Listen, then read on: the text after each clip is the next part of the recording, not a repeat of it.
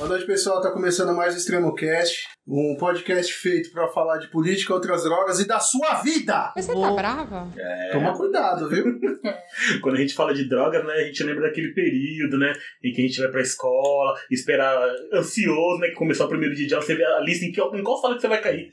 E de repente você pega e descobre o quê? Que você caiu na sala da porra do seu irmão, que vai ter que te aguentar ali, ó, o ano inteiro infeliz na sua vida. E quando a gente fala de política, é o quanto a gente tem que organizar pra lidar com esse irmão na sala. Que bosta. Que bosta. Eu, Michel Rodrigues. É o Fábio Reis. E eu, Will Ferreira. Rainha legítima dos Ândalos e dos primeiros homens, protetora dos sete reinos, calice do grande mar de grama, a não queimada, a quebradora de correntes, mãe de dragões. E hoje a gente vai falar sobre sanidade mental. Na Na verdade, insanidade, né? Na quebrada. Na quebrada. Hoje a gente tá com duas pessoas maravilhosas. Muito obrigado. Nossa querida Bianca Cheregato. Muito bem, falei bonitinho o sobrenome. Porra de nome do caralho. É, Aliana, como Como que blogueira. é? É, o outro nome é mais simples. Rubens Costa. Ó, Esqueceu o Silva, né? Mas tá tudo bem, né, irmão? E a gente vai falar hoje sobre as questões mentais, né? A pandemia potencializou esse assunto. Por mais que hoje a gente olhe nas mídias sociais, olha isso dentro dos programas de jornal, na televisão, seja onde for, ele é minimizado por outros problemas que vêm demais, né? E uma das ideias aqui hoje também é tentar desmistificar o senso comum, né, que criaram com relação à saúde mental. Mas quem é esse pessoal, cara? É, meu, tá na hora deles tentarem, sei lá, né? Tomar mais intimidade com o microfone e se aproximar e se apresentar. Eu acho. Eu Essa sou Bianca, psicóloga, com formação na área clínica, atuando na área de defesa do direito da criança e do adolescente e cursando pedagogia. Ó. Psicóloga na Pedagoga. educação eu acho ótimo. É isso, vou dar um show. Educação. A psicóloga na educação é muito importante, cara. Precisa. O que mais nós temos aqui, Michel, hoje? Ah, por favor, eu não vou ficar apresentando ninguém, não, mano. Que você é de casa, velho. Prazer, meu nome é Rubens. Quero agradecer aí a, o convite do pessoal do Stramcast aí. Muito obrigado por vocês terem me convidado. É um prazer estar aqui com vocês essa noite. Conhecer essa outra psicóloga que eu não conhecia aqui, mais Ó, uma verdade, companheira de trabalho. Estou muito contente aqui de estar participando com vocês aqui. Espero poder agregar em alguma coisa, fazer essa troca de conhecimento, falar um pouquinho sobre a saúde mental, que é bem importante. Mano, vocês vindo sem cobrar caixa já tá sendo ótimo. Nossa, pra essa ficar registrado, né? Essa era a ideia. A gente não veio com esse Pra ficar sentido. Não, registrado. mas a gente chamou vocês pra cuidar da gente. Pra gente continuar. Pra ter um 15. Esse é o 14. Pra ter um 15, vocês precisam cuidar. Exatamente. Hoje esse episódio deveria se chamar manutenção. Ah, Eu tô conhecendo a galera toda aqui agora, o Michel já conhecia, né? Então, ele que já fez essa ponte aqui pra eu estar aqui com a, com a galera. Como eu falei, meu Poxa, nome que é pena, Rubens. cara. ele já pensou em ir embora Ah, três é? vezes. Com tanta Não, gente, é isso. velho. É. Tem a minha amiga aqui também que é psicóloga, eu também sou psicólogo, sou formado, sou formado pela Universidade de Santo Amaro. Estou fazendo agora a pós-graduação em Neurociência e Psicologia Aplicada e trabalho hoje na área de redução de danos com dependência química lá na Cracolândia. O Rubens é a segunda vez que ele participa aqui, né? Isso. Rubens é não, verdade, Rubinho. Eu vou verdade. chamar de Rubinho porque foi assim. É, né? Eu conheci. É, eu também É. conheci. Então, o Rubinho é a segunda vez que participa, porque já mandou um áudio pra gente também. Verdade. Então já esteve aqui, né? E hoje tá aqui presencialmente. Acho que a gente vai ter uma conversa que vai ser muito agregadora pra quem tá aí na quebrada. Porque eu acho que uma das coisas principais desse assunto é saúde mental ainda é um tabu dentro da periferia, né? E aí vocês, mesmo estando em áreas diferentes, vocês devem sentir isso dentro dos processos de vocês. Queria que vocês falassem um pouco sobre isso. Antes a gente já agradece a participação, né? Gratuita. Estão aqui Frisando. estão aqui agregando demais na nossa discussão e também para quem está ouvindo. Então, muito obrigado, mas imagino também o desafio de vocês de quebrar o tabu na hora de trabalhar com o público que vocês trabalham. Então, queria que vocês falassem um pouco sobre isso, assim. Quando a gente fala um pouco sobre saúde mental, e principalmente quando a gente fala sobre desconstruir o que é a saúde mental, não tem como a gente lembrar tipo um pouco da história da psicologia e até do tempo de antigamente até os tempos de hoje. Hoje ainda a gente se fala um pouquinho mais sobre a saúde mental, as pessoas estão discutindo a importância de cuidar da nossa saúde, tanto física e mental. Só que ainda realmente é um tabu, ainda carrega muito preconceito, até porque a psicologia ela ainda é nova aqui no Brasil, né? Ela tá mais ou menos em média de uns 100 anos agora batendo aqui no Brasil. Então ela é uma profissão, no caso, né, que cuida da saúde, porém ela ainda é muito nova, ela é muito recente aqui. Ainda hoje ela carrega muito essa questão do preconceito das pessoas. As pessoas não conseguem entender qual é a importância da gente cuidar da nossa mente, né? Quando a gente fala, por exemplo, assim, vamos cuidar da saúde, a gente já pensa, vamos cuidar do corpo, mas Verdade. nunca pensa em cuidar da mente, né? Apesar que é um corpo único, não tem como você cuidar só do físico e não cuidar da cabeça. Corpo e mente trabalhando junto, é um se comunicando com o outro. Mas eu ainda vejo que ainda nós estamos nesse processo de desconstruir de um modo geral, assim, a questão do preconceito da psicologia. É um desafio ainda para o profissional da saúde. Eu ainda vejo que nós, profissionais, ainda temos muita dificuldade, tipo, de levar a informação da psicologia de uma forma clara e simples para as pessoas. As pessoas ainda não entendem ainda muito bem sobre isso. Eu Real. acredito que a gente tenha dois tabus aí. O primeiro, que é do preconceito, que é aquela história de que psicólogo é coisa de louco. Sim. ainda é muito gritante.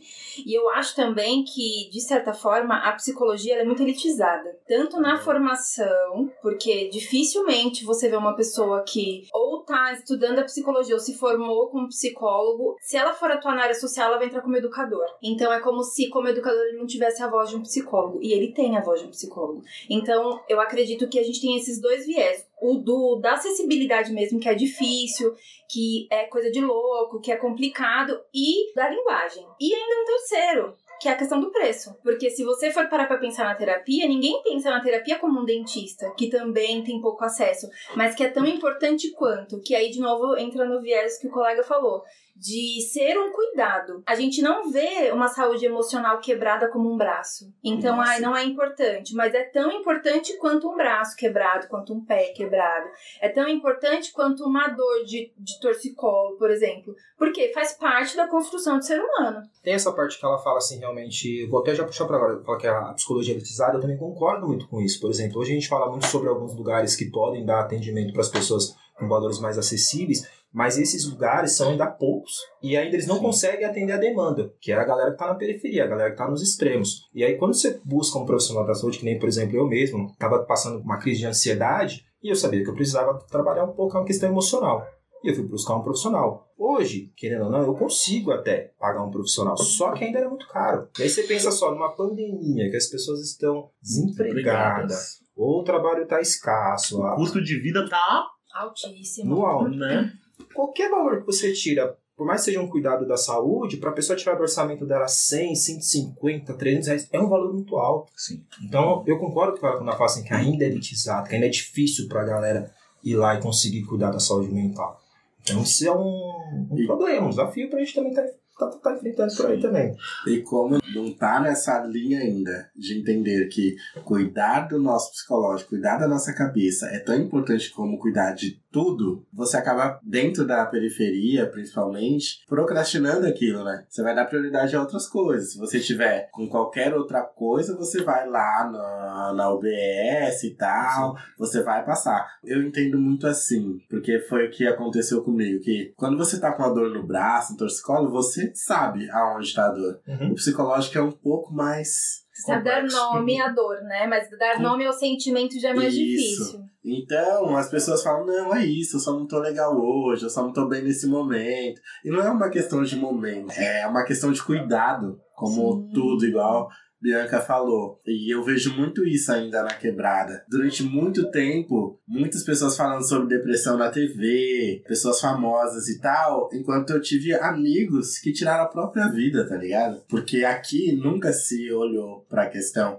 da saúde mental. Vocês falando sobre isso me faz olhar pra isso quanto pra cá é tristeza, é frescura, é falta de vontade Isso. e para outras pessoas é cuidado. E ainda tá no começo de mudar isso, né? Eu queria até aproveitar esse seu exemplo e vou dar um exemplo, o Lázaro, que ganhou visibilidade na mídia. É verdade. Porque é uma coisa que ficou tão latente, foi falado tanto sobre a- a situação desse rapaz, tanto, tanto, tanto, tanto.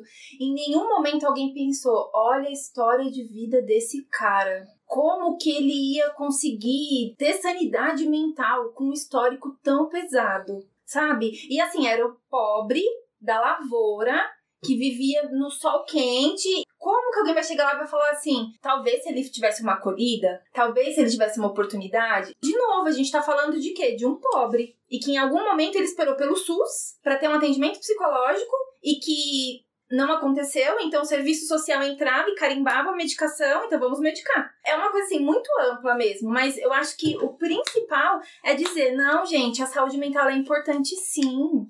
Sabe, você tem que se acessar lá sim, você precisa falar do que você tá sentindo sim, a gente precisa dar nome no que dói.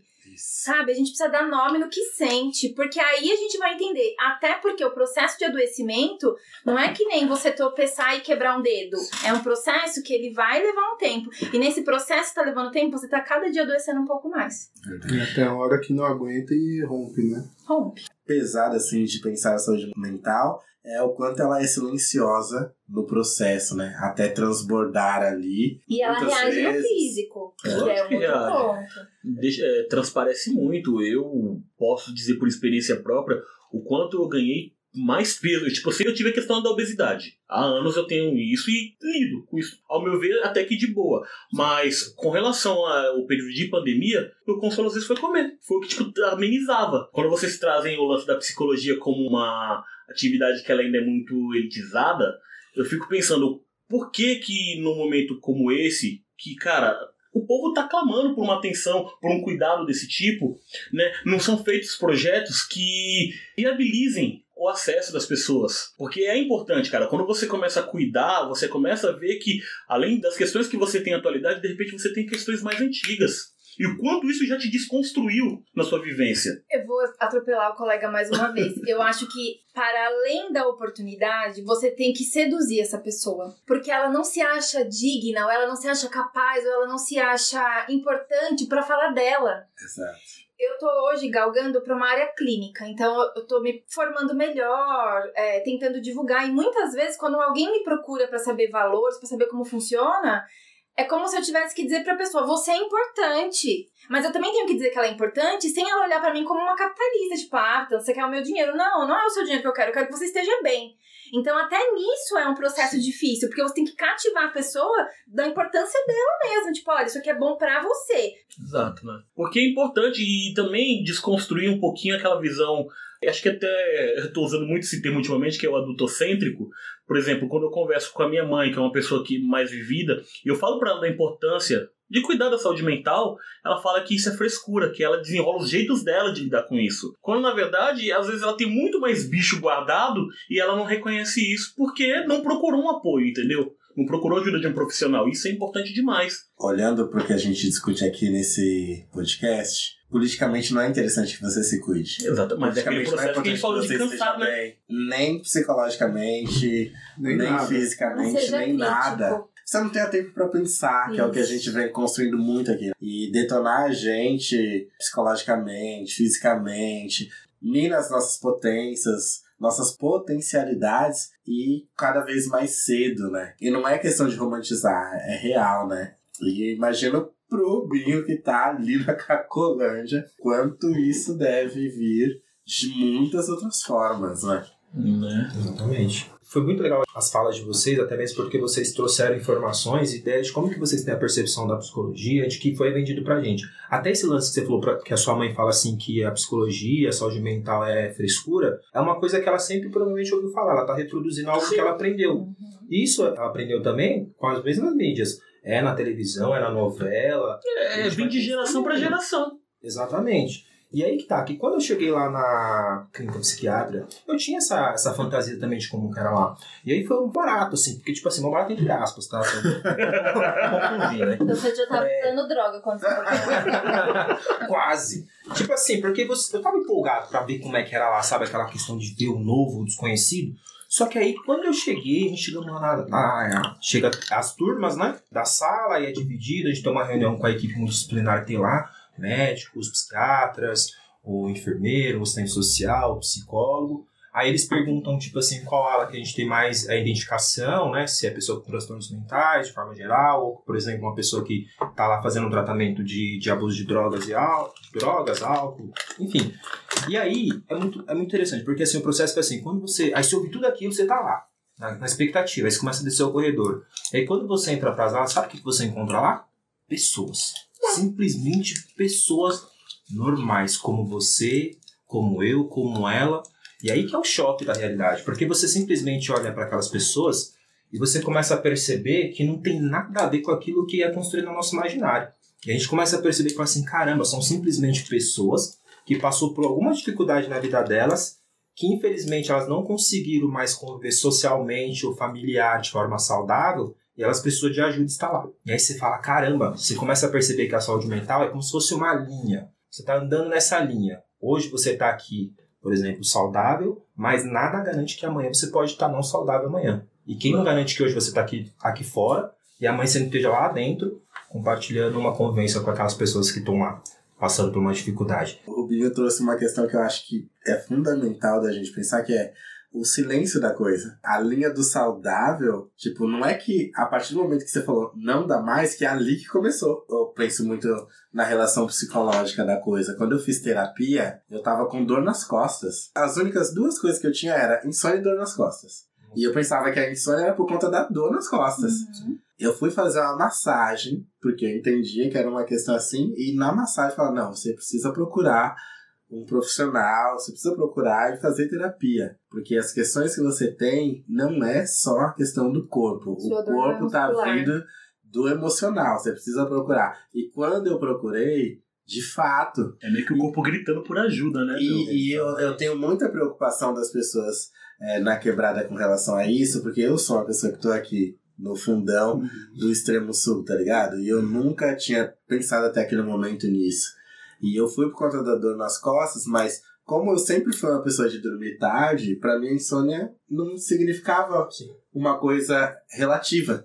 Eu só pensava que era mais uma questão. E a dor nas costas me preocupou e eu achei que era só por conta de questões de trabalho e tal. E quando eu fui fazer terapia, eu fui de fato entendendo que, olha, a dor nas costas é um sintoma de algo além. Então, vem mexendo com você Uhum. e você vai entendendo, ainda nesse lance de é um cuidado do corpo, mas na verdade é um cuidado da mente. Que o corpo fala. Então, o corpo vai, igual a Exato, Bianca falou, e, me veio fala. muito nesse lugar, né? É, de que a gente precisa de fato ter uma atenção para isso, porque não é menos importante, na verdade. Como o Rubinho falou logo na fala dele de começo, são duas coisas que dialogam e as duas precisam estar saudáveis. Porque uma vai pressionar a outra. Quantos jovens a gente escuta falar que morreu vítima de uma overdose? Só que será que essa overdose não foi também uma maneira de acabar com o sofrimento? Nossa, Sabe? E aí a gente não, não acessou esse jovem, a gente não ouviu esse jovem, ou a gente não mostrou pra ele que existiam outras possibilidades. Porque talvez não vale mais a pena. A minha vida é uma bosta, minha família tá toda cagada. Então, ah, se eu morrer é um problema menos. Às vezes até ele escuta isso no âmbito familiar, porque ele tem de fato uma família segregada, com vários, vários problemas. Ele aprendeu isso na relação de pai e mãe. Então, quantos jovens a gente perde de se suicidar mesmo, de arrumar meio de se suicidar, ou do extremo do álcool ou da droga, porque ele precisa da fuga da realidade.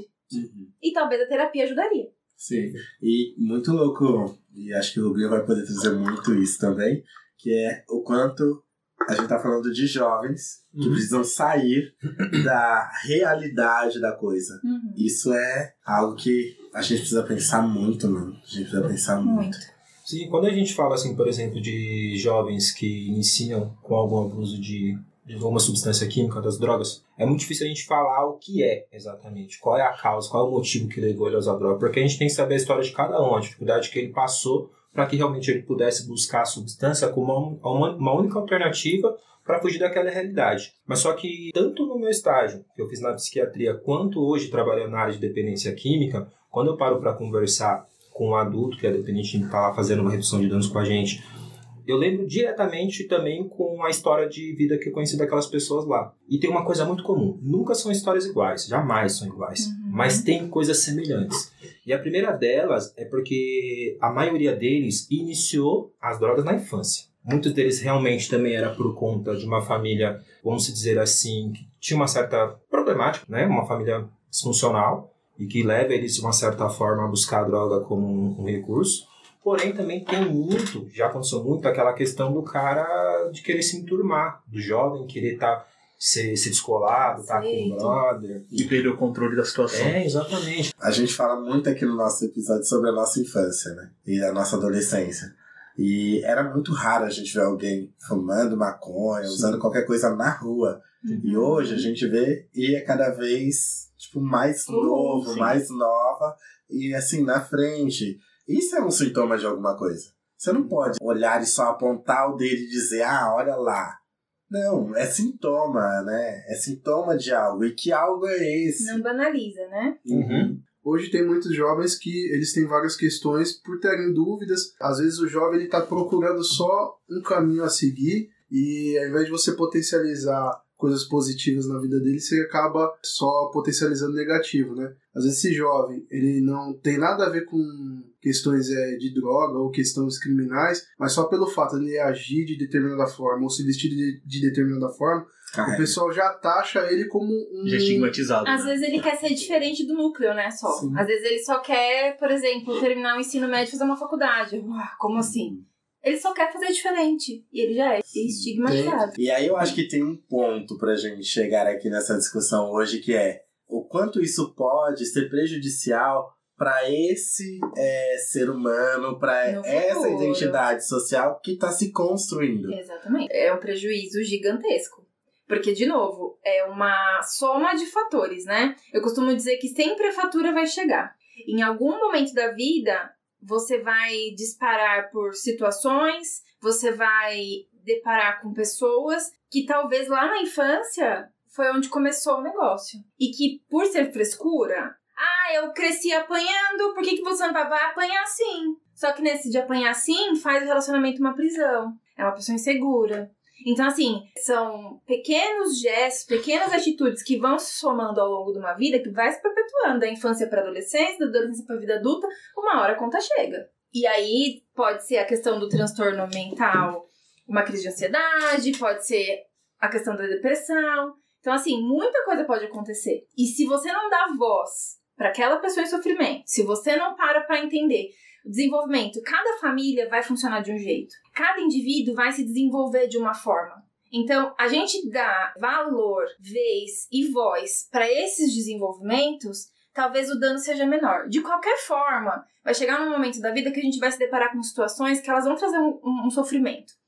Mas quando a gente respeita o tempo do outro e orienta esse tempo do outro, pode ser que o dano não seja tão grande quando ele chegar na vida adulta. Nossa, muito foda isso. Essa ideia do copo transbordando faz sentido? Total. Total. Eu, porque eu vejo muito assim, sabe? Tá franco. Você vai, aí você deixa ali, e aí quando tá no meio, vem aquela ideia tipo, ah, como que você olha pra isso? Esse copo tá meio cheio ou ele tá meio vazio? Mas e quando transborda? E já tá transbordando faz tempo, né? É, então, e aí no processo você vai levando, tá na metade, ok. E né? muitas vezes o que é meio cheio pra você, pra mim não tem nada, e pro Fábio já foi. Isso. Mas se você começa a cuidar ali no copo meio cheio, você já sabe que tem uma série de coisas É isso. esse copo encher até ali. Eu fico pensando muito nas nossas relações aqui na quebrada, o quanto a gente sabe de histórias de pessoas que muita gente vem contar pra gente, ou a gente acompanha e fala, nossa, a pessoa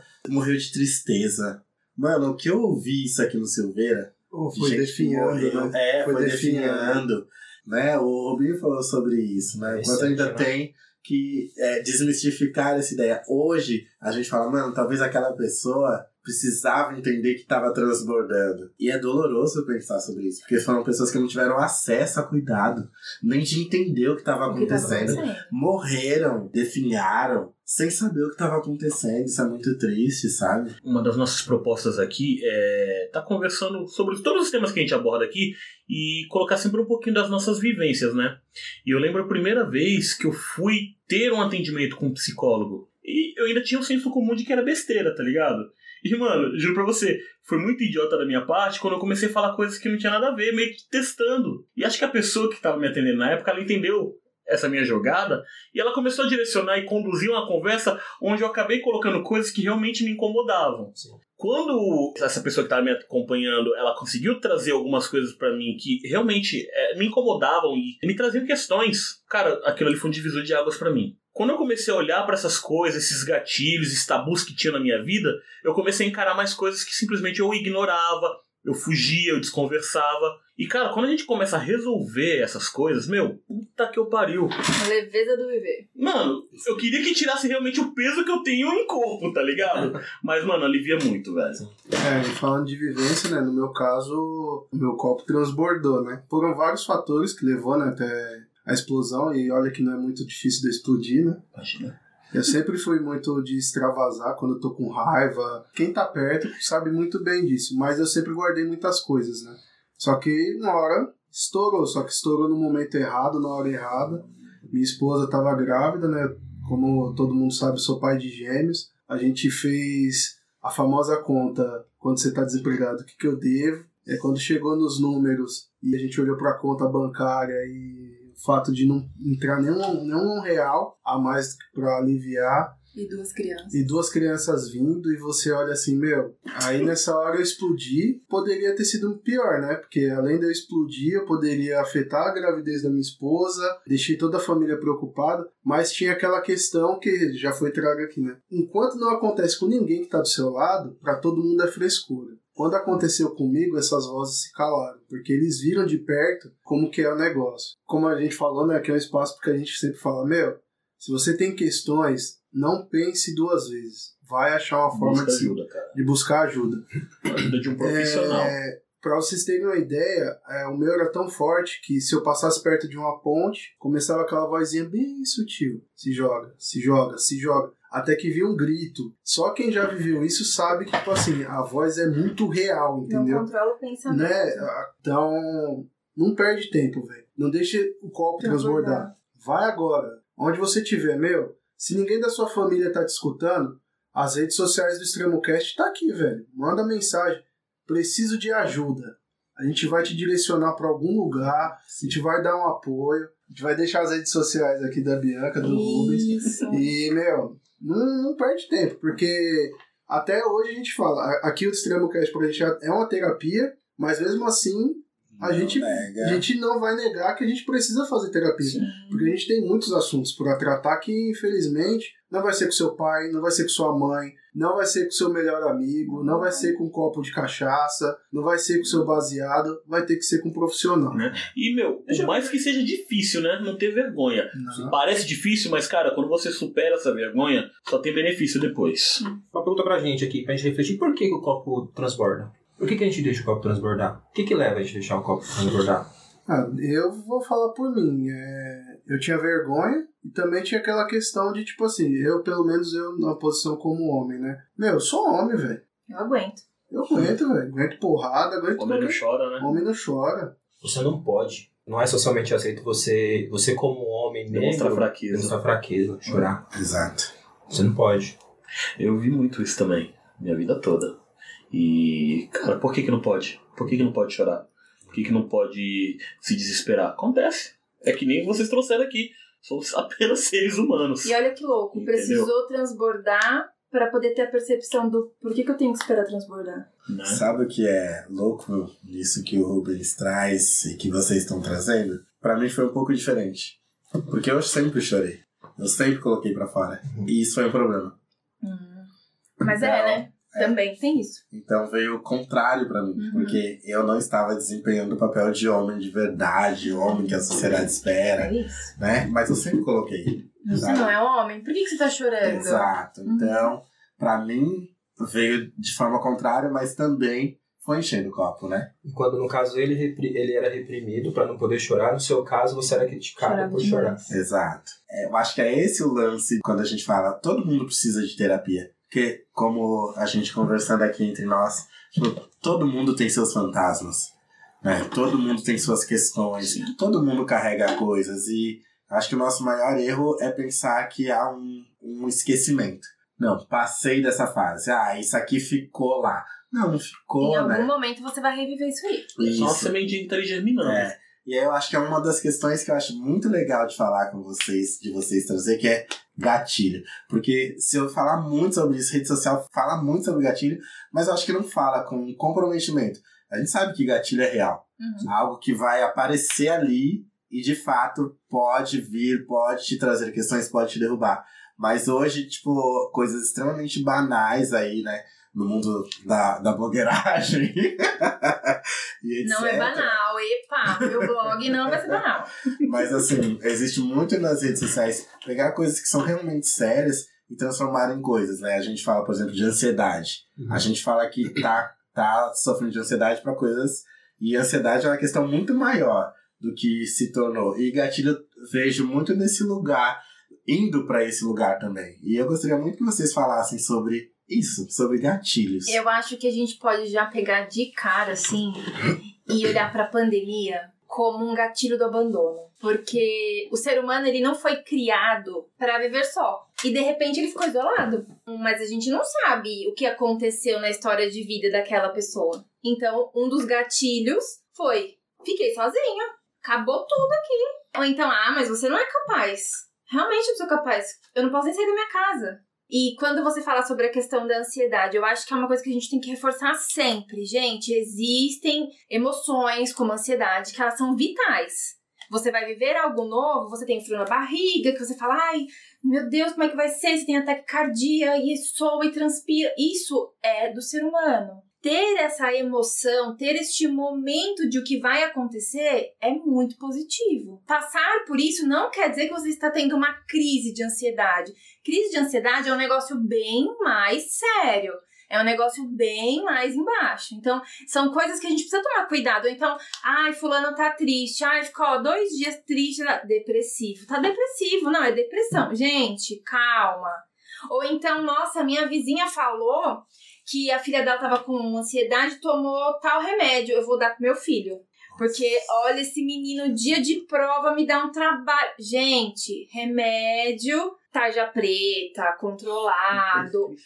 Qualquer remédio, gente, pelo amor de Deus. Quem medica é o médico. No caso da saúde mental, quem medica é o psiquiatra. Psiquiatra também não é coisa de louco. Psiquiatra é um cara que cuida quando a coisa já chegou assim, além do copo transbordado. A gente tem que tomar muito cuidado com isso. O negócio é sério, é gritante. Pô, a Bia traz uma parada bem legal quando ela traz esse link da pandemia e quando ela fala sobre o ser humano ser um ser social. Realmente, nós, como seres humanos, quando nós fomos nos desenvolvendo, nós não fomos desenvolvendo para ser seres individuais, mas ser um ser social. Todo o nosso processo de desenvolvimento físico, ou até mesmo nosso processo mental, nosso cérebro foi desenvolvendo para nós nos relacionarmos. Se nós pararmos para pensar, desde o momento em que nós somos concebidos na barriga da nossa mãe, que começa o processo de gestação da mulher, a gente depende do quê? Do outro. A gente já, desde o processo de desenvolvimento no outro da mãe, a criança depende da mãe para sobreviver.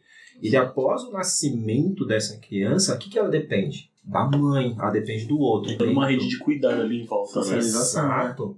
Então, assim, a nossa vida inteira, todo o nosso processo, ele se dá com a relação com o outro. A gente depende da relação com o outro. Tanto que ela faz parte de uma da hierarquia das necessidades, né? Uhum. Que quando a gente fala da hierarquia da necessidade, Maslow, você deve ter ouvido falar. Que é uma hierarquia que hoje eles adaptaram para a questão do marketing, na área administrativa. Uhum. Muda um pouco o que é realmente a ideia da hierarquia das das necessidades. E ela é basicamente assim: a primeira hierarquia ela se dá com a, a satisfação de uma necessidade básica, que é vital, que é a necessidade fisiológica. A gente poder se alimentar, nutrir, fazer necessidades fisiológicas. E aí também entre as necessidades, por exemplo, de sexo, reprodução, etc. A segunda é em relação à segurança, que é a relação da nossa segurança do nosso corpo, da nossa mente. A outra hierarquia que vem, vem a questão social. Então você satisfez a hierarquia da necessidade fisiológica, passa para a segurança e depois vem para a social. Você vai subindo a pirâmide. Vai subindo a pirâmide. E depois vem a Tem questão esse da. pirâmide, mano. Tem. Tem, tem. Mas Essa é Não É, precisa de mano, dinheiro. é, Essa daí não tem dinheiro. É diferente, é da diferente. Então, assim, faz parte de uma hierarquia das nossas necessidades que é se relacionar com o outro. E aí, quando vem a pandemia, por exemplo, nós podemos, a qualquer momento, antes da pandemia, nós podemos, a qualquer momento, escolher estar com alguém ou não, ir para algum lugar ou não. Mas simplesmente é uma questão de escolha. A gente tem o livre-arbítrio de poder escolher com quem nós queremos estar, onde nós queremos estar, onde nós vamos e não. Mas simplesmente chegou uma situação em que nós não tivemos mais essa Ou a gente se viu sozinho, ou a gente se viu trancado com alguém. Exatamente. E E só tem aquela. Esse alguém é só aquela opção. Você não tem escolha. A gente foi praticamente obrigado a, a cortar um dos vínculos mais importantes que a gente está acostumado a nossa vida inteira, que é se relacionar com o outro. Então a gente foi obrigado a ficar o quê? Isolado dentro de casa. Então só isso já é um fato, que ela pode falar assim, que ela comentou que é um gatilho, a gente poder começar a desenvolver, por exemplo, uma ansiedade. Né? Que já estava ali, de Já alguma tava. forma, Só mas nesse né? momento em que vem uma questão que você não espera, te coloca numa condição que você também não espera, espera. aí isso pode, de fato, vir à tona. emergiu. É, foi. porque na verdade a ansiedade ela é um mecanismo de defesa, é um mecanismo de sobrevivência nosso. Então, por exemplo, assim, a ansiedade, ela tá ali não como uma coisa ruim, pelo contrário, ela é algo para nos preparar para uma situação futura. Pensa no leão. Quando a pessoa sofre da síndrome da ansiedade, ela vê o gato. Ela não vê que é um Ah, leão. Aham. Que ela vai, ela já pensa, é um gato. Ah, eu posso chegar perto dele, posso fazer carinho nele. Ou então é um gato, ela fala, é um leão, vai me comer, vai acabar com a minha vida. Olha, já tá vindo, vai acabar, vai destruir. Não tem um equilíbrio. Vai Desbalanceado ser sempre total. Exatamente, vai ser sempre o extremo. Entrando também na questão da, da satisfação da pirâmide, quando a gente supre todas as necessidades da pirâmide, a gente está em equilíbrio. Quando falta alguma, vai descompensar. Uhum. Alguma coisa ali vai dar ruim. E aí, talvez, no processo terapêutico, você consiga identificar o que que deu ruim. Porque é isso, se eu não dou nome ao que eu sinto, se eu não dou nome ao que eu percebo, então provavelmente eu não vou saber em que parte da minha pirâmide tá faltando alguma coisa. Ou seja, é importante entender que ali não é um gato, é um leão. Isso. Sim. A ansiedade, como emoção, ela vai te dar essa noção. Caramba, mano, foda. Agora, como você vai reagir diante disso, tem a ver com a sua subjetividade, com a sua história de vida. Eu posso achar que eu vou conseguir enfrentar o leão. E de fato eu consigo enfrentar o leão. Eu acho melhor que se eu correr, eu vou correr mais que ele, eu vou correr mais que ele. A sensação de ver o leão, o frio na barriga, a tremedeira, o suor excessivo, o meia zonzeira, essa sensação, ela é natural, ela é vital, ela é importante. É, é o seu mecanismo assim de vida ou morte. Você passa por isso. Sim. Hoje nós viemos aqui. Eu acredito que você possa ter sentido a mesma coisa. Tipo, meu Sim. Deus do céu. Que que- Você fica com aquela coisa. Sim. Por mais que você fale assim, ah, se a gente for falar sobre psicologia, eu vou conseguir dialogar, porque eu estudei pra isso, porque eu trabalho com isso. Mas vai ter sempre alguma coisa que você fala, ah, e se, e se não for o que eu tô pensando? Então gera essa Se vier ansiedade. diferente, né? E essa ansiedade é algo que todos nós precisamos passar. A gente tem isso, é nosso, é biológico. Eu sempre falo de virar a chavinha A na nossa cabeça. Eles acabaram de virar. Eu nunca parei pra pensar a ansiedade nesse lugar que vocês trouxeram. Sabe Nunca. qual? Várias, várias situações que a gente passa por ansiedade que ela é mais natural também. Por exemplo, no encontro. Uhum. Você marca um encontro com uma pessoa e aí você já tá pensando, pô, vou sair com a pessoa num sábado, o que, que eu vou fazer, o que, que eu vou me vestir, como eu vou me preparar. Já começa, já. Já começa Entrevista de sensação. emprego, marcou pra daqui 15 dias. Então tudo isso gera ansiedade. Ela é natural. Ela te prepara para uma situação futura. Sim. O problema é quando essa ansiedade ela começa a ficar constante quando ela não existe uma situação real. Aí ela começa a tornar um problema, que ela começa a se tornar nociva. Vira um transtorno. Aí ela começa a virar um problema. Há um limite, então, pra essa ansiedade que é natural de todo mundo e quando ela se torna uma crise. Que foi o Isso. que vocês começaram a dizer, então. Que aí ela torna um transtorno. Um transtorno. Aí tem as reações do, do sono, constante, assim, não é tipo, ai, uma.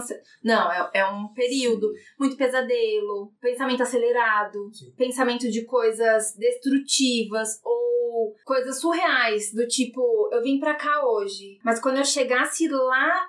Ia cair um meteoro na casa e ia destruir tudo. Então, assim, é como se a mente começasse a criar animações Sim. Pensamentos surreais e excessivos. Sempre vai ser algo destrutivo e algo muito grande, incontrolável. E aí é onde o corpo reage, porque não tem o que fazer. Vai dar tudo errado e eu não vou dar conta. E, e aquilo vai apertando até aquela tecla de que vai dar ruim, vai dar ruim, vai dar ruim, vai dar ruim. Pode parecer até meio trouxa da minha parte, mas eu lembro quando começou a pandemia mesmo, né? Pode até chamar de infantil, é a forma que eu levei no começo, mas eu fiquei muito na cabeça com esse, tipo, apocalipse zumbi, tá ligado? Eu até brincava lá em casa, ih, mano, relaxa, eu treinei pra, pra isso a minha vida toda, tá ligado?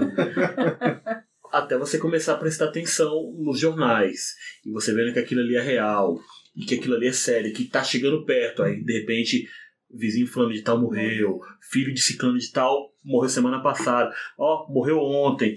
Poucos realmente passaram ilesos até agora. Cara, quando vi que o negócio tava tomando uma proporção que, mano, era pra além do meu pensamento idiota, o desespero que me deu, eu tendo que ficar em casa, eu tendo que usar uma máscara para poder sair, não poder tocar na mão de alguém, sabe? Não O abraçar. afeto, né? Nós somos. E isso né? me causou um mal que no começo eu levei muito também. Eu, tipo assim, eu não, eu não vacilei nos cuidados. Desde o começo eu, eu entendi que era uma coisa real, mas a minha interpretação foi, foi levada na brincadeira no início. Uhum. Aí, tipo, aí veio o negócio do leão e do gatinho, tá ligado? E agora pensando nisso. de Pode ser uma defesa também, Isso, né? uma Então, defesa é, sua. De, porque- ah, é tranquilo, daqui a pouco acaba. E eu vou até Eu fazer um mesmo paralelo. jeito. Então. Eu, eu fiz essa mesma coisa Essa analogia falei também. do Apocalipse Zumbi. A mesma coisa. Vai ter um Não, prazo. é muito besta É, isso, mas eu pensei É um desse prazo, tem jeito. um prazo. Chegou um momento que ele falou, não, gente, não, Então, aí não é Não tá dando mais hoje, prazo, voltar hoje já tem que lidar com, a, com a nossa realidade de que a gente vai ter que viver com isso. De se hoje a gente tem um boom muito grande da depressão e da ansiedade, a gente vai ter um boom do luto, gente. Nossa, é verdade. Foram muitos entes queridos, e aí de novo eu trago. Vocês podem falar, ah, mas isso é aperta a tecla. A gente vai pegar o periférico, que não lida com a emoção, que não sabe que é importante olhar pra dentro dele.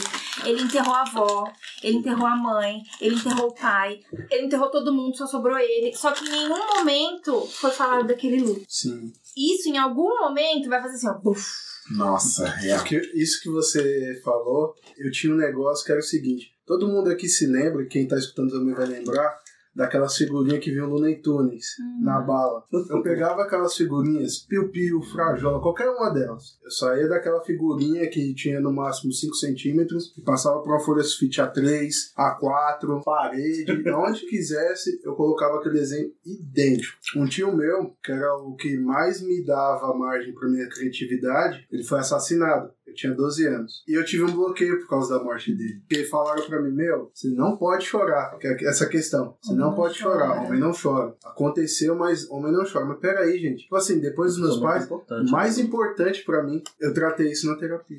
Depois de anos. Depois de anos. Eu juro pra você, eu chorei da. Terminei a sessão, eu fiquei chorando uma semana inteira, porque tava represado. Uhum. E eu chorei no velório, eu tive meu processo, mas, tipo assim, uma palavra me bloqueou. E aí, o que acontece? Depois da morte dele, eu não desenho mais nada. Eu não desenho mais. Por causa da terapia, eu olho pro meu tio, olho pra uma foto dele e eu só tenho gratidão. Uhum. Não tenho mais aquele negócio que ele. Ah, falava do meu tio Dudu, eu já virava as costas e eu saía. Não chorava, não fazia, mas eu saía. É simplesmente assim.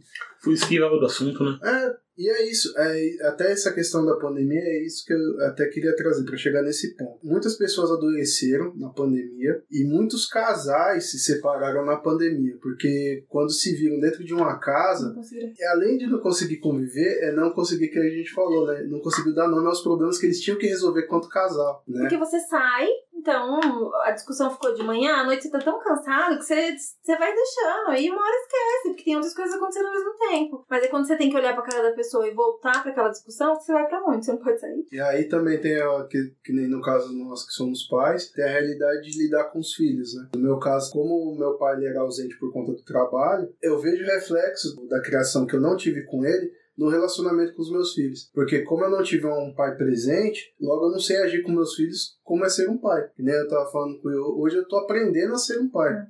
Na prática. E, tipo, tem momentos que eu não sabia lidar. Depois de várias, felizmente, explosões negativas, aí a gente vai aprendendo a lidar, né? E é até interessante isso, como a gente canaliza nos nossos filhos algumas questões que a gente tem com relação a como foi nossa vivência com nossos pais ou a ausência de um pai. Eu, por exemplo, eu trago muito pro meu filho. Eu não tive um pai na minha vida. Muito depois de já criada, minha mãe se relacionou com meu padrasto, né, que eles estão juntos até hoje, mas um pai, uma pessoa para chamar de pai mesmo, para acompanhar a minha infância, começo da adolescência, foi meu padrasto que veio depois. Então hoje eu sempre tenho isso com meu filho. Eu vou ser tudo para você o que eu não tive na minha infância. Então às vezes eu acho até que eu sou super protetor demais com ele hoje por causa dessa questão, dessa ausência.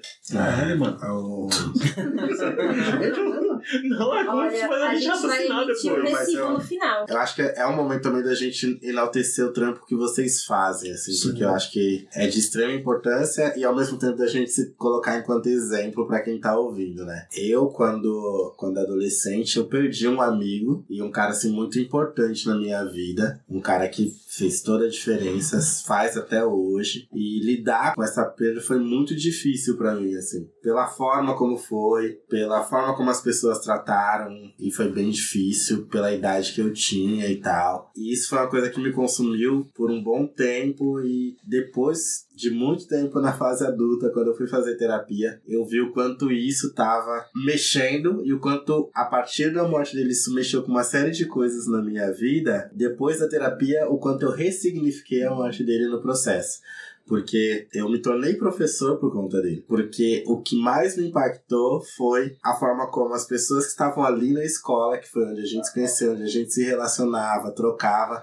o que aquelas pessoas que eram os adultos, as referências da nossa relação, trataram a morte dele. Isso me marcou porque eu me entendi enquanto impotente diante de tudo que ele estava passando e ele ter perdido a vida no processo, mas eu ainda também era um adolescente. Mas ali tinham adultos que poderiam ter feito a diferença e não fizeram, uhum. sabe? E isso me marcou muito. E a partir dali eu, tipo, fui pegando isso, entendendo que eu, pod que eu poderia ser uma pessoa diferente dentro da educação e fazer a diferença para outras pessoas que poderiam ter história parecida com a dele, né? Olhando para tudo isso, entendendo no processo da terapia, encarando esse fantasma na minha vida que ficou ali, né, num parênteses do processo, eu entendi que até o espaço veio muito nesse lugar. Porque quando eu abro o espaço como eu abro minha casa e eu falo, esse, esses meninos, essas meninas que estão aqui na frente, que estão fumando um baseado, que as pessoas passam, julgam, apontam, e que se amanhã acontecer qualquer coisa, vão dizer que essa, esse adolescente, esse menino, essa menina procuraram, eu, eu tenho a possibilidade de proporcionar algo que talvez esse meu amigo não teve, sabe? E eu fui vendo que muitas das coisas que eu fui e o lugar que eu fui me colocando na vida mesmo, assim, e daquilo que eu poderia fazer, foi por conta dessa perda. Eu acho que se eu não tivesse feito terapia, isso poderia ter vindo de um outro lugar, assim. E eu sinto que através do que eu consegui é, ressignificar isso, surgiu o Espaço Camoelo, surgiu a minha atuação enquanto educador, enquanto professor.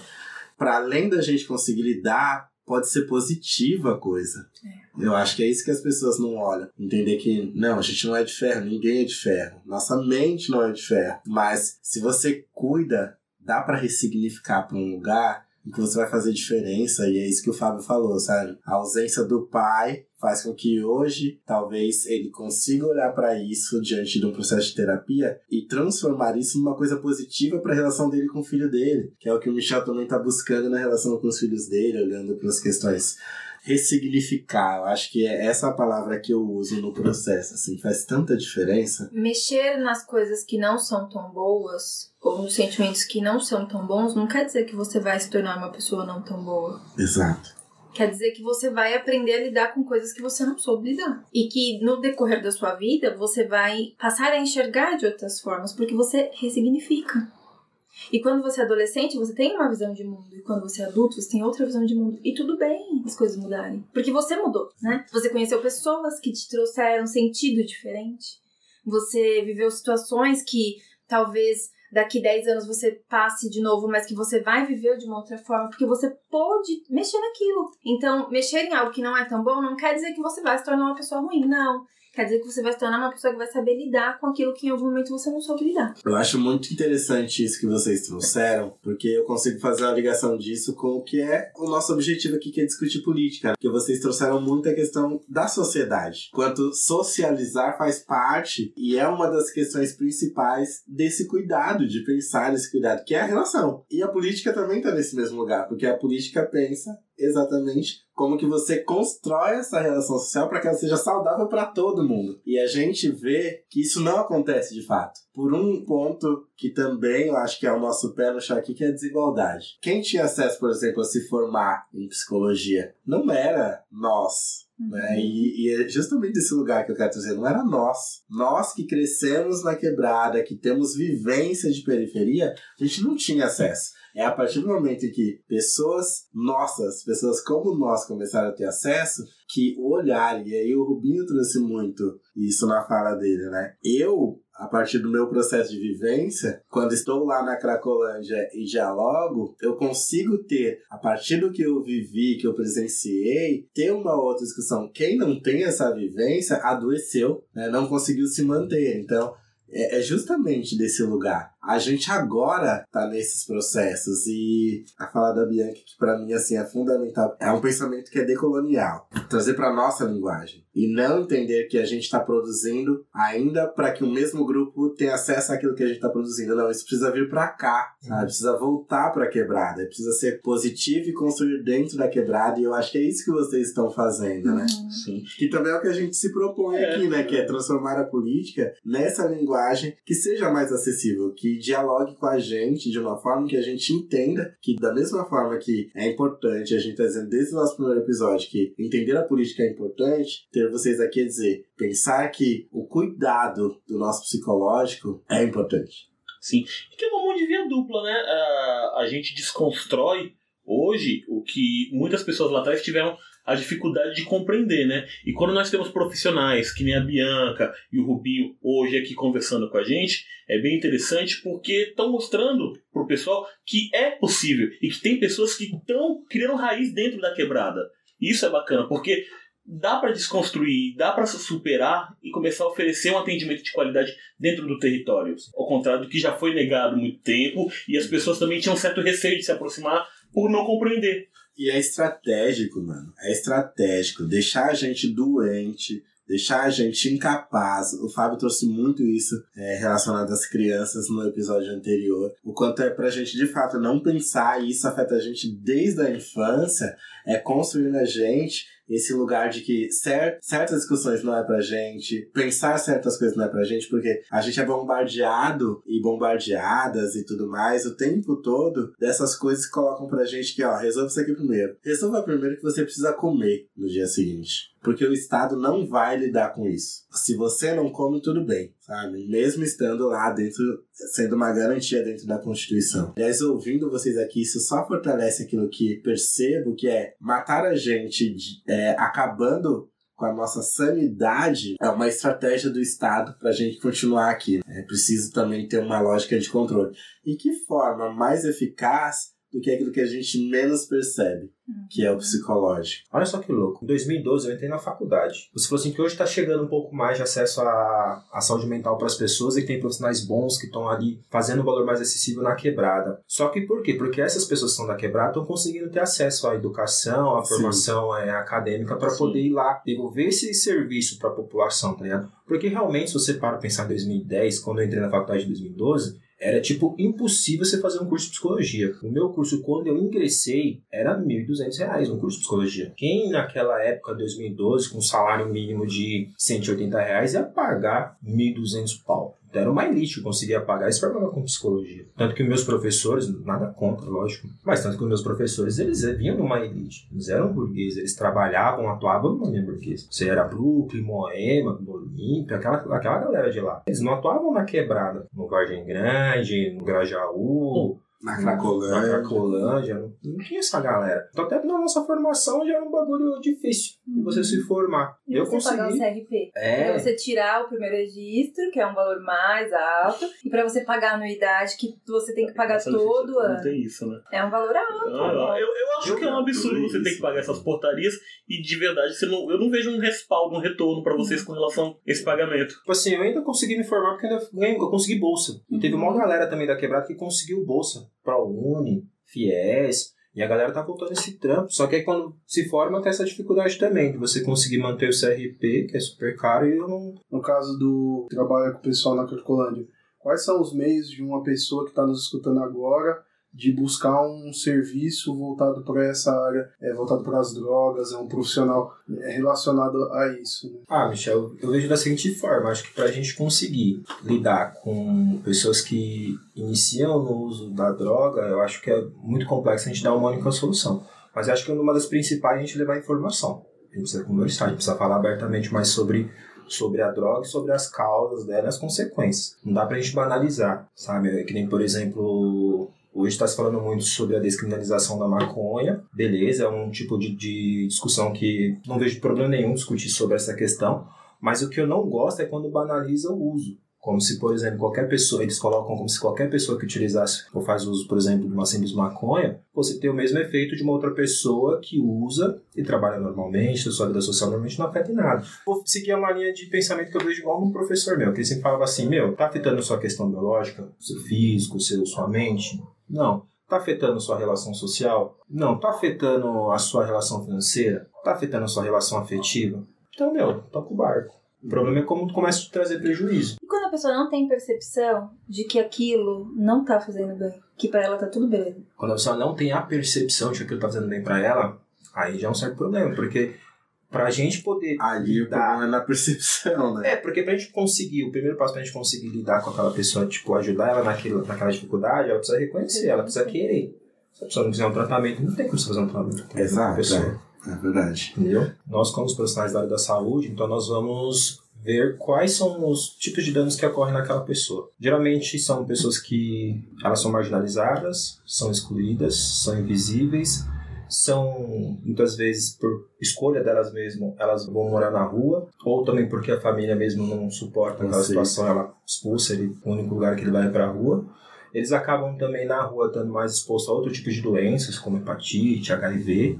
Então, assim, nós vamos tentar trabalhar com eles e minimizar esses outros impactos. Vamos tentar trabalhar a saúde desse cara. Então, por exemplo, tem muitos usuários lá que eles é, têm tuberculose. Tuberculose, se não for tratado, isso acaba se tornando uma epidemia também. Sim. Então vamos tratar a tuberculose desse cara. Vamos trabalhar essa pessoa que está com HIV. Vamos tentar diminuir o número tipo de contágio HIV entre eles, disponibilizando preservativo. Vamos tentar fazer trabalho social que a gente consiga trazer novamente, refazer novamente os documentos desses caras, para ver se a gente consegue inserir ele, por exemplo, num pote, que é um equipamento para ele conseguir trabalhar. Entendeu? Por mais que ele esteja fazendo uso do crack, você está tentando diminuir a dificuldade desse cara. Você está tentando, tentando trazer outras possibilidades para ele de vida, entendeu? Que às vezes até ele mesmo não tá enxergando nós. né? Mas não enxerga. Não enxerga. Enxerga. Diante do, de tudo ali, todas essas questões, vício e tal, como que você vai enxergar a vida? Sabe? Por exemplo, a gente consegue ir trabalhando aos poucos, vai minimizando esse impacto do, da droga na vida desse cara. A gente consegue também fazer um trabalho de reconciliação com a família. Às vezes o cara não volta com a família, mas o cara tava lá afastado da família, a gente consegue fazer novamente esse vínculo. Faz essa ponte de novo com a família do cara. Consegue estar criando outros laços pro cara, além do, da droga e do ser morador de rua. Sim. Daqui a pouco um cara, por exemplo, o cara tá fazendo uso, mas o cara tá trabalhando, o cara já consegue pancar um quarto para ele, num hotel, consegue ter uma moradia. Então, assim, a gente vai diminuindo esses impactos, assim, entendeu? Que vai causando. Faz Às vezes não é só simplesmente fazer o cara deixar de usar a droga ali, o crack, por exemplo. Claro que se a gente conseguir é uma vitória, mas. Mas é um processo, É um né? processo. não tá no lance da proibição e nem do apontar dedo, né? Que é o que a gente fala. Não, não. É, precisa ser de um outro lugar. É uma relação. E você, Bianca? E quando se trata de criança e adolescente? É interessante porque quando eu fui trabalhar diretamente com a vítima da violência, eu já trabalhava com a vítima da violência, só que ela não tinha o rótulo de ser a vítima da violência. Então eu vim de um lugar onde eu tinha uma disputa com o tráfico. Nossa, a gente sempre falou de disputa de Eu contrato. ficava. É, eu ficava assim. Tá sendo seduzente de novo. Se você vier pra minha aula, porque aí eu, eu trabalhava num projeto que a gente tinha um produto e a gente trabalhava esse produto, mas com o intuito de tirar o menino da biqueira. Ou dizer pra ele, olha, beleza, você tem essa alternativa, mas existem outras. Então, se você vier comigo, eu posso te mostrar. E aí eu aprendi que é pelo afeto. Se você não baixar a guarda, segurar a teoria um pouquinho, se despir dos conceitos e falar, vem cá, sabe? De você olhar e falar assim, nossa, você tá diferente hoje, o que que foi? Você sabe que tá sob efeito. E aí você vai falar, ah, você não acredito que você fez isso, você fumou maconha antes de vir pra minha aula, mas Hum. eu sei que ele tem o período dele de entender, de baixar a guarda, o período de me ouvir, o período de que ele vai de fato decodificar o que eu tô falando. Então, respeitar essa distância, esse limite, esse cuidado, me aproximou. É, criar vínculo, né? E aí foi quando eu consegui criar o vínculo. E pra mim foi um negócio que me mex... assim, me mexeu demais comigo. Eu falo que foi um dos trabalhos mais impactantes da minha vida, assim, e me tornou um ser humano mais humano. E aí, quando eu vim trabalhar com a demanda de violência, quando às vezes as pessoas perguntam, mas você trabalha em que área? Ah, eu atendo vítimas de violência. Nossa, não, mas a criança e adolescente, meu Deus do céu, pra mim não dói nesse sentido, porque eu fico pensando, eu não olho só pra dor que ele me traz, eu olho pra possibilidade que eu posso mostrar pra ele que existe. Então, meu trabalho, ele tá nisso, na possibilidade do novo. E cada vez que você vê uma criança que chega embotada, triste, apática, sem contato visual, indo embora, dando risada, falando tchau, tia, posso voltar amanhã? Você fala, cara, é isso. É isso, vai dar certo.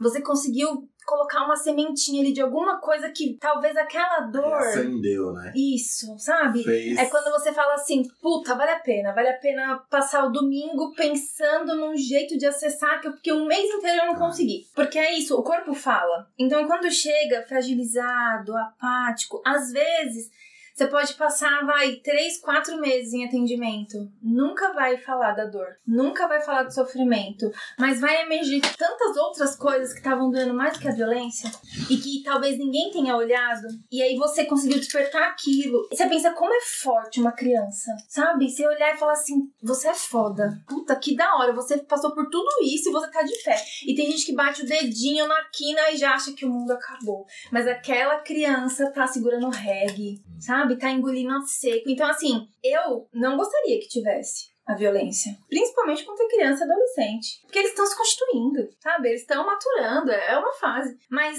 já que existe, então vamos tentar colorir o mundo deles, sabe? Eu falo muito isso. Eu falo que quando eles chegam pra mim, eu trabalhei em CCA também. E eu falava pra eles que eu aprendi tanto a amar, eu aprendi que existe um amor tão, tão foda, que ele é tão motriz, assim, ele te leva pra tantos lugares. E eu falava pra eles, o nosso amor, ele não termina aqui, ele vai pra vida. Porque em algum momento a gente vai viver coisas que a gente vai lembrar daquele amor construído.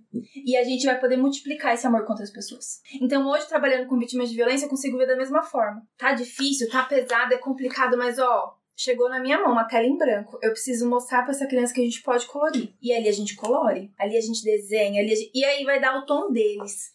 Mas te dizer que, ó, tá cinza, tá Tá complicado, tá difícil, mas acredita em mim, vai dar certo. Mesmo às vezes eu paro e falo, meu, mas por que, que eu tô fazendo isso? Por que, que eu tô fazendo isso? E aí também me trouxe Dói uma tanto, né? reflexão. É, Por que, que eu tô fazendo isso? Dói tanto. Tá trabalhando nesse lugar, tá trabalhando Com com, essa tudo temática. Isso, nessa temática. E aí chega um momento em que chega uma criança, chega uma pessoa ali que você tá atuando, e de repente na tua cabeça vem aquilo, aquele lance que muda essa chavinha, igual o Michel falou de tantas coisas negativas que vem, né? De repente vem uma voz na cabeça e fala: faz sentido. eu vou compartilhar com vocês um raciocínio que eu tive no meio do caos, assim. Eu fiquei pensando o quanto, durante um tempo, a gente acaba enxugando o gelo quando a gente trabalha só criança vítima de violência. Porque justamente por o copo transbordar, por as coisas terem acontecido no meio do caminho, o adulto violento Uhum. o agressor, ele vai continuar sendo agressor.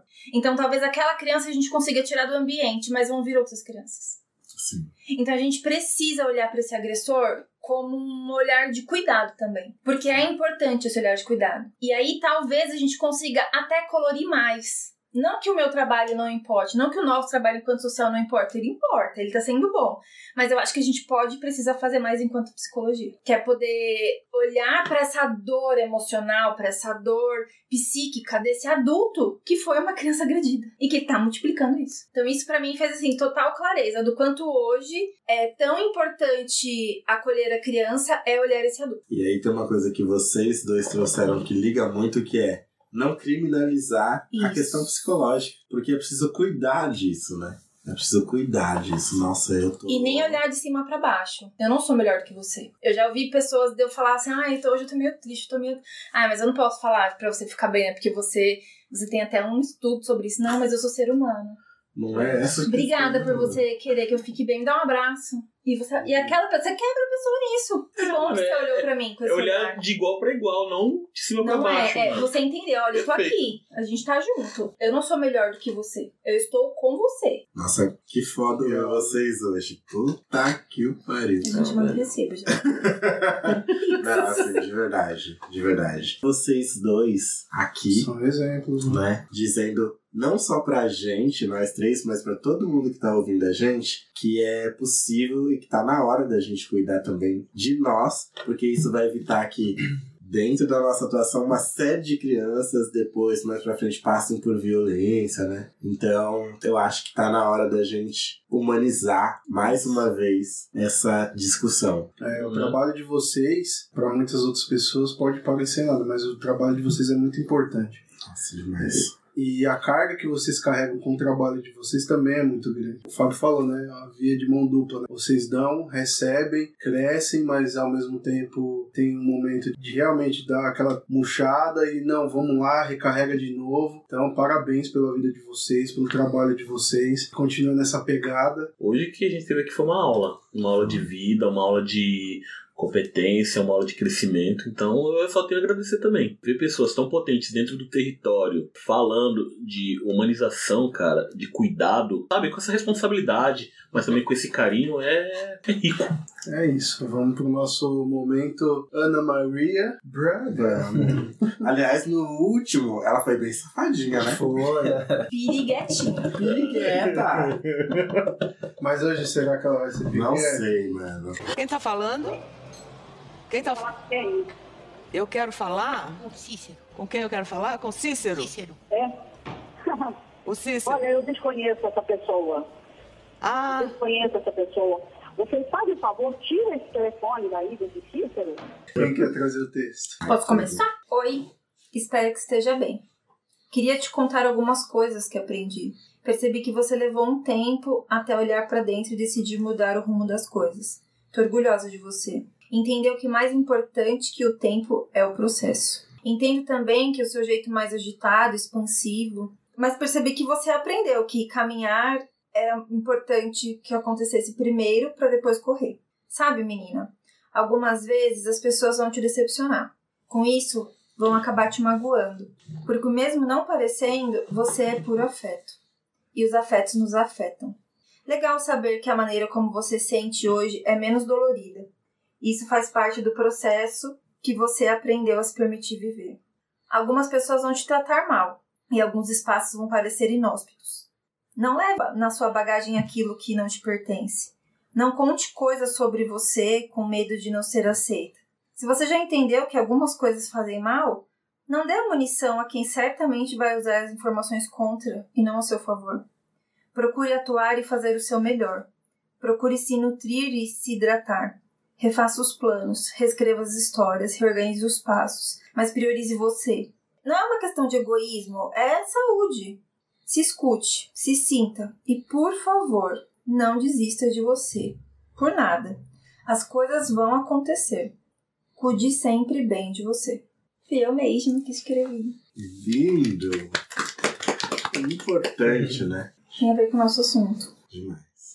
Quer trazer também? Fica à vontade. É mesmo? É até interessante que esse, esse texto que eu vou ler aqui para vocês é até uma reflexão que eu até publiquei essa semana para as pessoas no meu Insta, que é uma pergunta que eu questiono muito quando eu estou fazendo algum atendimento para algum paciente, que muitos deles trazem uma dificuldade que eles estão enfrentando na vida deles, e muitas vezes essa dificuldade, ou até mesmo a vivência dele, está relacionada com o outro, é doar o tempo inteiro para o outro.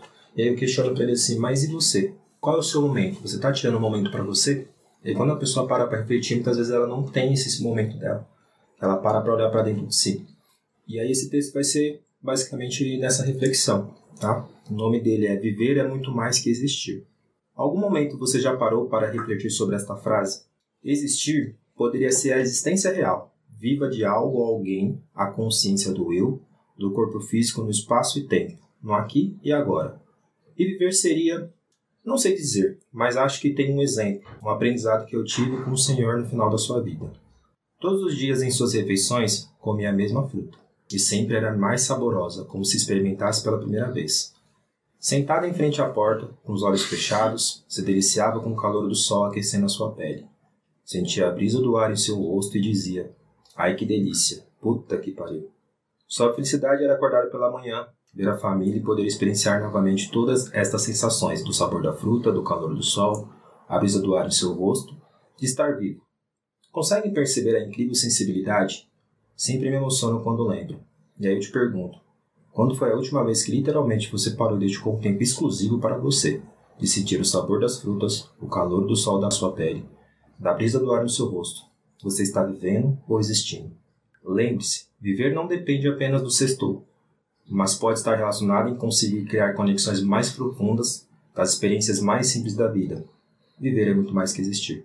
Feito por mim. Pode existir, pode existir. Caralho. Gente, Mentira. na boa. Vamos acabar por aqui? Na boa. mano? O que são essas duas pessoas nesse episódio hoje? Mano, Puta que episódio do caralho foi esse, mano. Nossa. Então, assim, obrigado, gente. Sério mesmo. Eu tô aqui. Dessa vez eu estou me segurando mesmo pra não chorar de emoção. Eu deixo uma dica, pessoal, tá? Chorar não, não é sinal de fraqueza, tá? Pode chorar. Chorar faz bem. Tá? Isso, com certeza. e dá engajamento. Engaja, viu? engaja, você sabe, né? Eu já trouxe aqui um outro episódio e vou trazer de novo, porque eu acho que as pessoas precisam pegar isso, que é uma fala da Tati Preta Soul, que é uma parceira minha aí de vida e tal, é a questão de quem a gente encontra na trincheira. Extremo Cast tá chegando na trincheira, mas quando a gente chega lá, a gente vê o Rubinho, a gente vê a Bianca e a gente fala, é isso, mano. É isso. A gente tá na trincheira, a gente tá. Mas a luta fa- faz sentido, mano. Porque quando eu escuto o Rubinho falando da luta dele, eu escuto a Bianca falando da luta dela, esse podcast, ele tem a obrigação de estar e fazer parte dessa luta. Entendeu? A gente não tá aqui pra dar voz pra vocês, muito pelo contrário. A gente tá aqui pra fortalecer o que vocês já vêm construindo sabe? Eu acho que é esse o papel da gente e a Karina provocou muita gente nesse lugar e é por isso que eu falo do, do quanto a gente sai transformado de cada vez que a gente faz um episódio, que é de que lugar a gente está se colocando quando a gente se propõe a construir um podcast. É esse lugar. A gente está chegando. Vocês já estão no processo. Então, que sejam chegar para somar no processo. Então, a gente que tem que agradecer, mano. A gente que tem que Com agradecer. certeza. Demais, assim. Agora é aquele momento, né, que a gente chama o último bloco da gente, né, que a quebrada também tem bom gosto, né? Sabe por quê?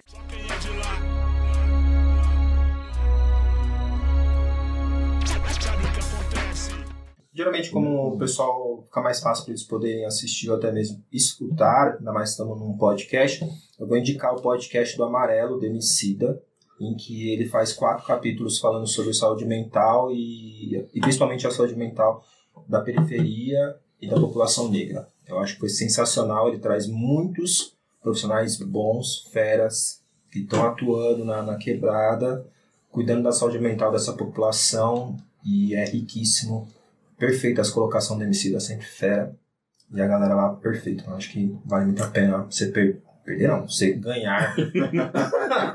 ganhar algumas horinhas ali naquele podcast. Eu ia indicar ele também. Porque Sério? é muito bom, assim, é um negócio da hora. Só que pra não ficar mais do mesmo, o filme Divertidamente.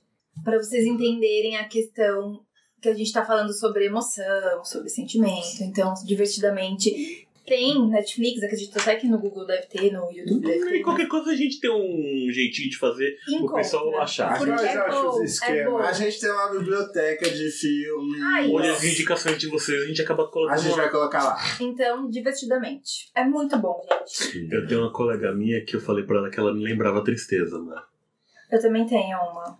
Todo dia gente. Linda, é maravilhosa. Mas ela é Não, mas é tipo assim, eu falei. Todo mundo. Eu falei até com certo receio, porque eu falei assim, com medo dessa pessoa ficar chateada. Mas ela acabou se identificando. É. E quando eu falei pra ela a importância da tristeza, ela falou: Porra, tá aí, gostei. Eu vou indicar um livro. Todo mundo aqui sabe que eu sou a pessoa que tá aí na literatura e tudo mais. Aliás, eu vou indicar dois. O primeiro eu vou indicar O Corpo Fala, porque essas duas pessoas aqui falaram, e toda vez que elas falavam de Corpo Fala, elas se olharam. e a gente tem esse livro, O Corpo Fala, aqui na biblioteca do Espaço Camoeiro. Então, é um livro muito legal. Eu não entendia nada quando eu li esse livro. Eu tava trabalhando numa biblioteca que muita gente procurava. Falava, caramba, corpo fala, corpo fala. Tá bom, vou ler essa, essa porra desse corpo fala. Porra, realmente, é sentido. porra de um livro. Vale muito a pena e faz muito sentido. Mas eu vou indicar um livro que eu li e que fez tanta diferença em tudo que eu atuo. Tanto no meu lugar enquanto educador, do meu lugar em me reconhecendo como uma pessoa negra e do meu lugar enquanto atuação que é um livro chamado A Psicologia Social do Racismo. É um livro que fala justamente uma coisa que a gente dialogou aqui, que é existem questões que são muito direcionadas ainda na questão psicológica da saúde mental para um grupo específico ou para crianças e adolescentes de um grupo específico que vai afetar de fato essa população, esse grupo. E esse livro abriu a minha mente para entender que o quanto a questão racial ela afeta as crianças desde a infância. O Bill falou quando traz o amarelo aqui, eu acho que são duas coisas que dialogam, o quanto isso é uma questão que marca a gente ali, desde que a gente nasce, e no processo vai marcando a gente e afetando o nosso psicológico. Então, esse livro, ele apesar de ser uma organização, ele traz várias psicólogas e psicólogos que atuam com crianças negras dentro da periferia e trazendo de fato como que essa relação se constrói e quais são de fato as dores, né? As dores da mente do psicológico de uma criança preta, de uma criança negra dentro da periferia. E por que que essas dores elas se constroem? A partir do racismo e da desigualdade. Então é isso, pessoal. Encerramos por aqui. Mais uma vez, muito obrigado a todos. Não esqueçam de curtir, compartilhar. Estamos no Facebook, Instagram, Google Podcast, Spotify E agora no e Twitter. agora no Twitter. Comentando Sobre, Sobre o a Renan. CPI. o Renan na comissão. De genocídio vai acusar mais de 100. Derruba tudo feito dominó. Derruba Bolsonaro e Pazuello também. Antes da gente terminar, falem das suas redes, porque até onde eu sei, o Rubinho promove vídeo, Porra, a gente tem finalmente. uma página, né? A Bianca também tá aí se construindo enquanto blogueira de sucesso. Blogueira. Gente, vamos lá, coloquem suas redes, porque é importante também pra quem tá ouvindo, siga, né? Olha, meu Instagram eu tenho dois perfis. Os dois eu coloco conteúdo de psicologia e também coloco um pouco mais de psicologia do esporte, tá? Então tem o meu perfil que eu também coloco, eu mesclo um pouquinho, bem pouca coisa pessoal também, que é o Rubens, meu nome, N7. E o outro, que é mais profissional, que eu posto ali também de vez em quando só conteúdo de psicologia e psicologia do esporte, que é 7 Psicologia. O meu tá se construindo também, é bem recente a minha página, mas tá sendo bacana. É Bianca Chieregato, com CH. Caralho, ficou difícil, né? Ah, gente, desculpa, mas vai ter na Não. descrição. Ah, tô já pensei soletrar que eu tô ligado. É, eu já vou te dar a dica, tá na hora de mudar isso. É porque eu Vamos pensei. Não, então, Coloca bem é porque- Sabe o que acontece? É muito interessante. As pessoas acham legal Chieregato. Não, eu entendo que as pessoas E aí, legal, é, dica.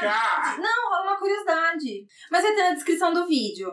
E vai dar certo. E eu vou ser blogueira. E vocês podem divulgar também. Muito obrigada. Legal. Façam terapia, é importante. Busquem projetos sociais. Busquem conhecimento nessa área. Nossa, e teve Lu, é você? Você pode falar. Qual a sua mensagem para a Terra, Belu? Apenas que busquei conhecimento. Não, não é, porque é importante fazer terapia.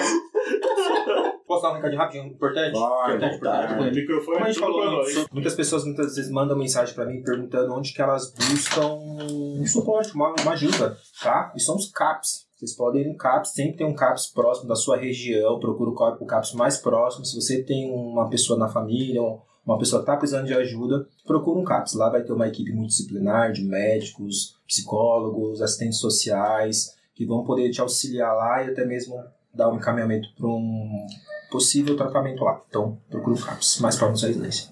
E existe CAPS, adulto e infantil. Exatamente. Infanto juvenil, aliás, né? Exatamente. E aqui em Parelheiros, aliás, onde a gente tá, existe também. Então, vamos buscar estar atentos e atentos a isso, porque cuidar da gente, cuidar dos nossos é essencial para que a gente sobreviva a essa lógica, né, mano? É É isso aí. sobre isso. Então é isso, pessoal. Boa noite, obrigado e tchau. Tchau, tchau. Beijo. Ah. Beijo, seus lindos. Premiada, brilho no escuro, desde a quebrada avulso. De gorro alto do morro, os camarada, tudo. De peça no forno, os piores impulsos. Só eu e Deus sabe o que é não ter nada, ser expulso. Ponho linhas no mundo, mas já quis pôr no pulso. Sem o torro, nossa vida não vale a de um cachorro. Hoje cedo não era um hit, era um pedido de socorro. Permita que eu fale, não as minhas cicatrizes. Elas são coadjuvantes, não melhor figurantes. Que nem devia estar aqui. Aí maloqueiro, aí maloqueiro. Levanta essa cabeça. Enxuga essas lágrimas,